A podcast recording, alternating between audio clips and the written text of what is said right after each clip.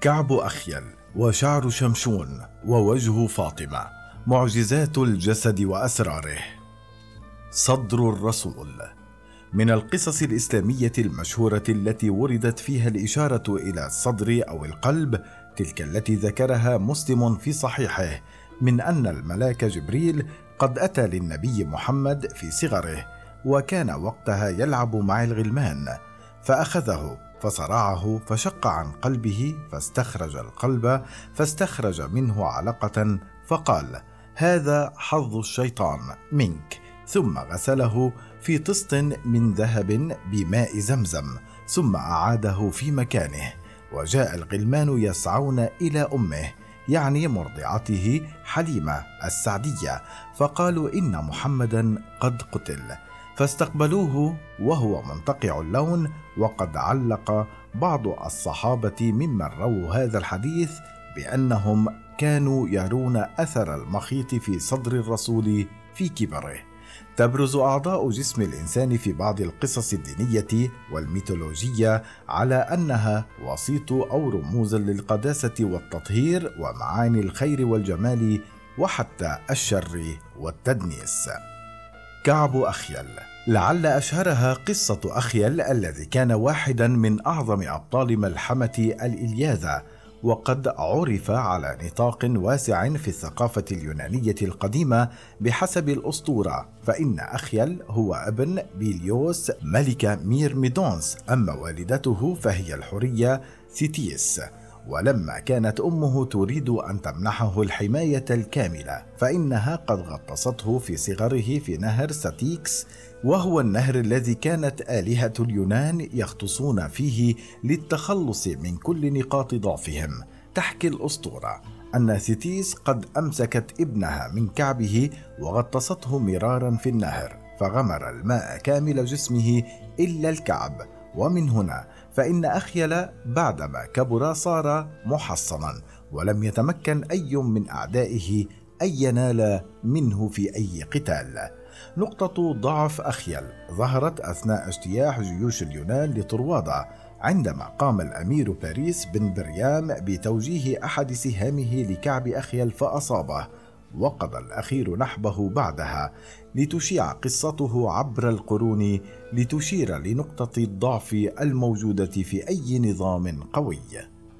بطن معاوية حاز بطن الخليفة الأموي الأول معاوية بن أبي سفيان شهرة كبيرة في الثقافة الإسلامية، وكان السبب في ذلك بعض الروايات التي ربطتها بدعوة من النبي. بحسب ما ورد في صحيح مسلم بن الحجاج فإن النبي صلى الله عليه وسلم قد أرسل عبد الله بن العباس يوما ما ليستدعي له معاوية فلما وصل ابن العباس لمنزل معاوية وجده يأكل فرجع إلى الرسول وأخبره. فلما تكرر هذا الأمر لمرتين فإن الرسول قد دعا قائلا لا أشبع الله بطنه.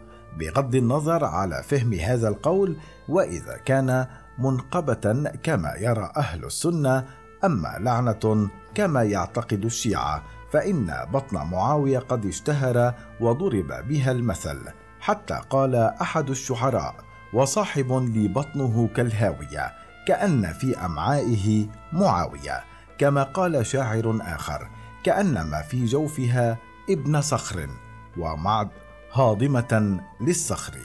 ذكر ابن كثير بعض الأخبار عن بطن معاوية كذلك ومنها أن معاوية كان لا يشبع بعدها أي بعد دعوة الرسول ووافقته هذه الدعوة في أيام إمارته فيقال إنه كان يأكل في اليوم سبع مرات طعاما بلحم وكان يقول والله لا أشبع وإنما أعيا. شعر شمشون. عرفت الثقافة اليهودية الكثير من الأبطال الذين تميزوا بشعرهم ومن أهمهم كل من شمشوم أو أبشالوم بن داود ويذكر العهد القديم قصة شمشون في سفر القضاة. ويحكي عن بطولته وقوته الجبارة التي مكنته من التغلب على الآلاف من الرجال في ساحات المعارك وكيف أن دليلة الجميلة لما استدرجته لتعرف سر قوته فإنه قد وقع في الفخ فكشف لها كل قلبه وقال لها لم يعلو موسى رأسي لأني نذير الله من بطن أمي فإن حرقت تفارقني قوتي وأضعف وأصير كأحد الناس وتستكمل القصة بأن دليلة قد استدعت من حلق شعر شمشون فذهبت قوته وقبض عليه أعداؤه وقلعوا عينيه وحبسوه في المعبد وأمعنوا في إذلاله حتى تمكن في نهاية المطاف من هدم المعبد فوق رأسه ورؤوسهم فماتوا جميعا. أما في سفر صموئيل الثاني فقد وردت قصة أبشالوم بن داود الذي انقلب على والده الملك وطمع في عرشه وخاض الحرب ضده في المعركة المعروفة باسم معركة غابة إفرايم. بحسب ما ورد في هذا السفر فإن أبشالوم قد هزم في المعركة وحاول أن يهرب وأثناء فراره تعلق شعره الطويل بإحدى فروع الشجرة في الغابة ففقد القدرة على الحركة وصار معلقا بلا حول ولا قوة وعندها قام أحد جنود داود بقتله بعدما رماه بثلاثة أسهم ليصبح شعره الجميل الذي لطالما تباهى به سببا في نهايته الدامية. عين حورس كانت للعيون مكانة خاصة في المخيال الإنساني الجمعي الذي تم تقديسها في الكثير من الثقافات باعتبارها مسؤولة عن العديد من الأمور الهامة التي ارتبطت بالحياة والموت ومصائر البشر. في الحضارة المصرية القديمة عرف الإله حورس بالإله ذي العين الذهبية إذ نظر لعينه التي أصيبت خلال معاركه ضد الإله ست والتي أعادها له الإله تحوت على كونها عينا مقدسة وتم استخدامها في التميمة السحرية المعروفة بعين أوجات وكانت تستعمل للحماية من الحسد ومن الأرواح الشريرة ومن الحيوانات الضارة ومن المرض. في الثقافة الإسلامية كانت العيون في بعض الأحيان سببا للجمال الأخاذ الذي يسلب العقول ومن ذلك ما عرفت به عيناء الشاعر عمر بن أبي ربيعة والذي اضطر أحيانا لتغطيتها اشفاقا من الفتنة التي قد تصيب من ينظر إليهما نساء كن أم رجالا. أيضا عرفت الثقافة الإسلامية العين كمصدر للشر والحسد ومن ذلك ما ورد في الحديث النبوي إن العين حق. كما ورد في بعض الروايات أن الدجال الذي يظهر في آخر الزمان سيكون أعورا وله عين واحدة. في السير الشعبية كذلك تظهر العين وكأنها مكمن ضعف بعض الأبطال الشجعان. فعلى سبيل المثال قتل الزنات خليفة الذي حير الأعداء عبر السنين. بعدما أصيب في عينه وذلك أن عدوه دياب بن غانم قد سدد حربته فأصابت عين زناتي وخرجت من قفاه. أصابع نائلة. لعل أصابع نائلة بنت الفرافصة كانت أشهر أصابع خلدتها الذاكرة الإسلامية ولا سيما وأنها قد ارتبطت بالذكرى الدامية لمقتل الخليفة الثالث عثمان بن عفان في أواخر العام الخامس والثلاثين من الهجرة بحسب ما تذكر الكثير من المصادر التاريخية ومنها على سبيل المثال تاريخ الرسل والملوك. لابن جريج الطبري فإن ثوار الأمصار لما أحاطوا بمنزل عثمان بن عفان ومنعوه من الخروج منه لم يلبث بعضهم أن تسلق المنزل فدخل إلى عثمان أثناء قراءته للقرآن الكريم. بحسب الرواية الشهيرة فإن بعضا من هؤلاء الثوار قد انهالوا بسيوفهم وخناجرهم على عثمان فلما وقع الشيخ الثمانيني صريعا مدرجا بدمائه خرجت زوجته ذات الأصول المسيحية نائلة بنت الفرافصة للدفاع عنه ومدت يدها لمنع وقوع السيوف على جثمان زوجها المتهالك فتلقت أصابعها الضربة بدلا منه ليتم تخليدها باعتبارها رمزا لوفاء الزوجة المحبة وتضحيتها في سبيل الدفاع عن زوجها. فخذ فاطمة ووجهها. ظهر الفخذ في بعض المدونات الإسلامية على كونه العضو البديل للتناسل ومن الغريب أنه قد ارتبط بمظاهر كل من التدنيس والتقديس في آن واحد من مظاهر التناسل المدنس التي ارتبطت بالفخذ وما ما ورد في تفسير القرطبي أن الله تعالى خلق له أي الشيطان في فخذه اليمنى ذكرا وفي اليسرى فرجا فهو يناكح هذا بهذا فيخرج له كل يوم عشر بيضات يخرج من كل بيضة سبعون شيطانا وشيطانا.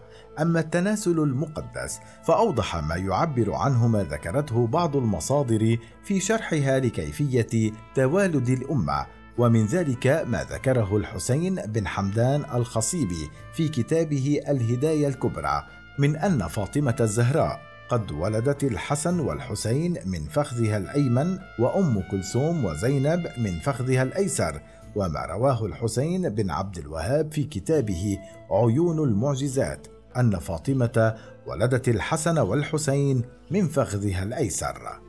كثيرا ما عرف الوجه بكونه العضو الذي يشير لما تمتع به الإنسان من آيات الجمال والحسن في هذا السياق. ورد في سنن الترمذي الحديث عن جمال وجه النبي أن الكثير من أصحابه كانوا يشبهونه بالشمس أو بالقمر كما ورد أنه ما بعث الله نبيا إلا حسن الوجه. اشتهرت فاطمة بنت الرسول بجمال وجهها وبأن النور كان يشع منه حتى نسب للسيدة عائشة قولها كنا نخيط ونغزل وننظم الإبرة بالليل في ضوء وجه فاطمة وذلك بحسب ما ورد في كتاب أخبار الأول وآثار الدول لأحمد بن يوسف الدمشقي وفي السياق نفسه اهتم محمد بن علي بن بابويا المعروف باسم الشيخ الصدوق بتفسير سبب تلقيب السيدة فاطمة بالزهراء فقال في كتابه عللوا الشرائع إنما لقبت بذلك إما لأنها قد خلقت من نور الله عز وجل أو لأنها كانت تزهر أي تنير ثلاث مرات في كل يوم. كيف تحولت أعضاء الجسد إلى رموز للقداسة والخير والقوة في المخيال الشعبي؟ فم المسيح وريق الرسول. يظهر الفم في الثقافات الدينية على كونه مصدرا لكل حكمة وكل شر كما يظهر بوصفه العضو الذي ينقل المباركة من شخص لآخر. في العهد الجديد يتحدث إنجيل يوحنا عن شفاء المسيح للأعمى فيقول إن يسوع قد تفل على الأرض وصنع من الطفل طينا وطل بالطين عين الأعمى وقال له اذهب واغتسل في بركة سلوام الذي تفسيره مرسل فمضى واغتسل وأتى بصيرا. الأمر ذاته تكرر في السيرة النبوية في الإسلام وذلك في أحداث غزوة خيبر في العام السابع من الهجرة إذ ورد في سنن الترمذي أن النبي محمد صلى الله عليه وسلم لما وجد أن المسلمين قد فشلوا في اقتحام حصون اليهود المنيعة فإنه قد استدعى علي بن أبي طالب فأتاه وبه رمد فبصق في عينيه فدفع الراية إليه ففتح الله عليه. من قصص المباركة التي حدثت من خلال الفم أيضا ما ورد في صحيح مسلم عن أسماء بنت أبي بكر عندما حكت قصة ولادة ابنها عبد الله بن الزبير وكيف باركه الرسول. فقالت: أتيت رسول الله فوضعه أي عبد الله في حجره ثم دعا بتمرة فمضغها ثم تفل في فيه فكان أول شيء دخل جوفه ريق رسول الله. ثم حنكه بالتمرة والأمر الذي سيشيع في الشعائر الإسلامية فيما بعد وسيأخذ مكانه في المنظومة الطقوسية المرتبطة بمولد الأطفال وسيعرف باسم التحنيك.